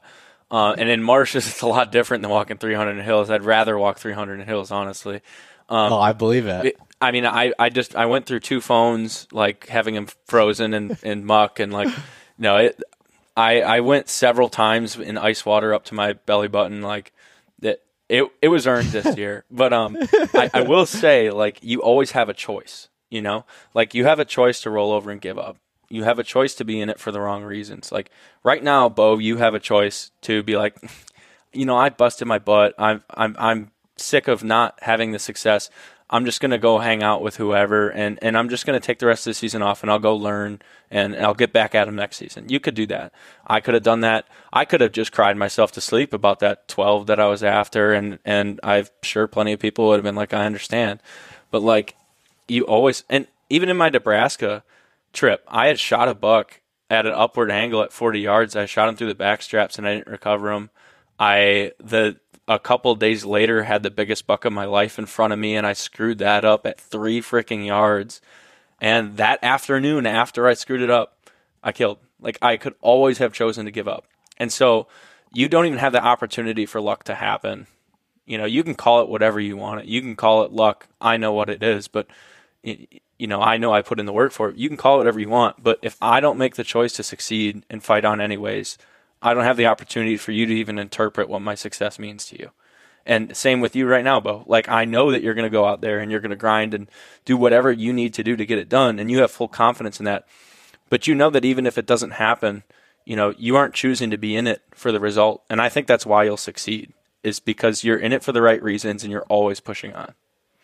Yeah, dude. And and I'll just leave it with one last story, and then we'll close this one out. But mm-hmm. 2020 I was hunting a specific deer that I hunted all the way through 2022. He ended up getting killed by somebody else in 2022, but in 2020, I had him at 10 yards um, with my bow on the ground October 30th, and I didn't get a shot opportunity. It was in the latest video that I had. I was using uh, that was the one year I used that Garmin sight, and not it's not the sight's fault, it's my fault, but I there was some brush and I couldn't get a range to come up. And I was like, in the heat of the moment, I forgot you just have to double tap it to get fixed pins. And I mean, he was right there, you know, 10, 15 yards and wide open. And the doe had run past me and he'd stopped to kind of see what she was doing because she picked up on me after she ran by. And it didn't work out. And I literally just like, I remember going to my knees on the ground and just being like, I suck. And like, you know, this is a 160 inch deer, biggest deer I'd ever shot with, with my bow. He was right there. Things worked out, but they didn't, you know, one of those things. And I was just like, I did throw myself a pity party for a good 45 minutes. But oh, then oh, yeah. after that, I actually made myself just climb a random tree kind of in the area they ran just to get my mind back of like just doing the thing again and just getting to work. And, I didn't kill that archery season, went to rifle season, and I killed the biggest buck of my life that year with Johnny. Like I owe a lot of that to Johnny because it was one of his spots. Um, but it ended up working out, and it's just like, you know, if I would have been like, oh, the, you know, that didn't work out, and like, oh, I got to carry, you know, a gun tag. That was the last time I had a gun tag, and I'm like, oh, I don't want to do this and whatever. I'm just gonna hang out at camp and drink beer and and you know eat pizza, which that sounds really good actually. But like, it was just one of those, you know, I just, I felt that the fact that just kept doing the thing and just kept doing the thing over and, and switch, you know, not, you can let yourself be down and analyze the situation, see what went wrong, but then figure out to pick yourself back up. Johnny always tells me, you know, whenever I've made a bad shot or I've done anything, he's like, can't cry over spilled milk and just gotta, you gotta move along. And, that's some of the best advice that that I've had, and because everybody goes through whether they miss, they make a bad shot, they screw something up. You know, my dad had a year where it'll be on the podcast where he screwed up number of times that he's like normally he's like I may screw up once or twice a year, but I usually get it done. He's always like third time's the charm, and he's like this year was not that case. I screwed up all three times, you know, and and doing stupid things, and and that's what happens. But the people that continue to keep going until that bell rings. And, you know, and I, I get not everybody has all the time off or they have kids or they have other things. But when you have that time available and you're able to, you know, make that work, that's to me, that's what breeds the people that are successful year in and year out and the people that that that I respect from a from a deer hunting perspective to to to be successful. And and again, it comes down to what you said. It's not all about that end result. It's what you're doing to get to that, and that's you know the ultimate. end of it. But anyways, I'm done couldn't with agree my more, man. I, my rant. I couldn't agree more. No, no, dude, you're you're spot on. That's exactly what people need to hear this time of year, anyways, and, and every time of year. But Yeah. I could not agree more. I'm speaking to myself. I actually have a mirror behind the screen, and I'm like, you gotta keep going. Yeah, you got like the Goggins in the back of your head going right Yeah. now. Carry the boats. Yeah. yeah, right. Uh, uh, but anyways, well, Jacob, thank you for coming on, dude. Man, this was great. I really enjoyed uh, this conversation, and I, I would like you to tell everybody. You mentioned your YouTube channel a few times, but you didn't mention the name of it. So if you want to mention that, I'll throw it in the notes as well. But anywhere people can follow along with your stuff, I know I'm gonna have to check out some of these videos. Thanks, Beau. I appreciate it. Yeah, it was an, it was an honor to be on here. Really, really enjoyed it. Um, but yeah, my YouTube channel is The Wild Calling. Um, yeah, so I on Instagram and Facebook. On Instagram, it's Wild Calling Outdoors, but everything else should be The Wild Calling. Um, and there's a big story I'll release some point on why it's named that. But um, yeah, so that's where all my hunts this year are going to be released. Uh, I have some of my Nebraska footage on the Hunting Beast as well, but I have kind of a more my perspective story on on my channel for it. But if you want to see some of my past kills, they're also on the Hunting Beast. Uh, everything they do there is obviously pretty great too to uh, get a very raw, real perspective. But um, I have all of my my scouting and stuff on my channel, and then I do a little bit higher higher budget time consumption editing for my kills, so they're a little bit more uh, friendly to your entertainment purposes. But but yeah, I, dude, I cannot tell you enough how much I appreciate uh, this opportunity to come on here and talk with you, Beau. It was a, it was a blast. Yeah, man. Yeah, awesome. Well, I appreciate it. And uh, do you have any more tags left? You done? Um, Thanks so much for listening to this episode of East Meets West Hunt with your host, Beau Martonik. For more great content and to stay up to date, visit eastmeetswesthunt.com, Facebook at East Meets West Outdoors, and Instagram at East Meets West Hunt. If you enjoyed today's episode, please review and subscribe, and we'll catch you next time.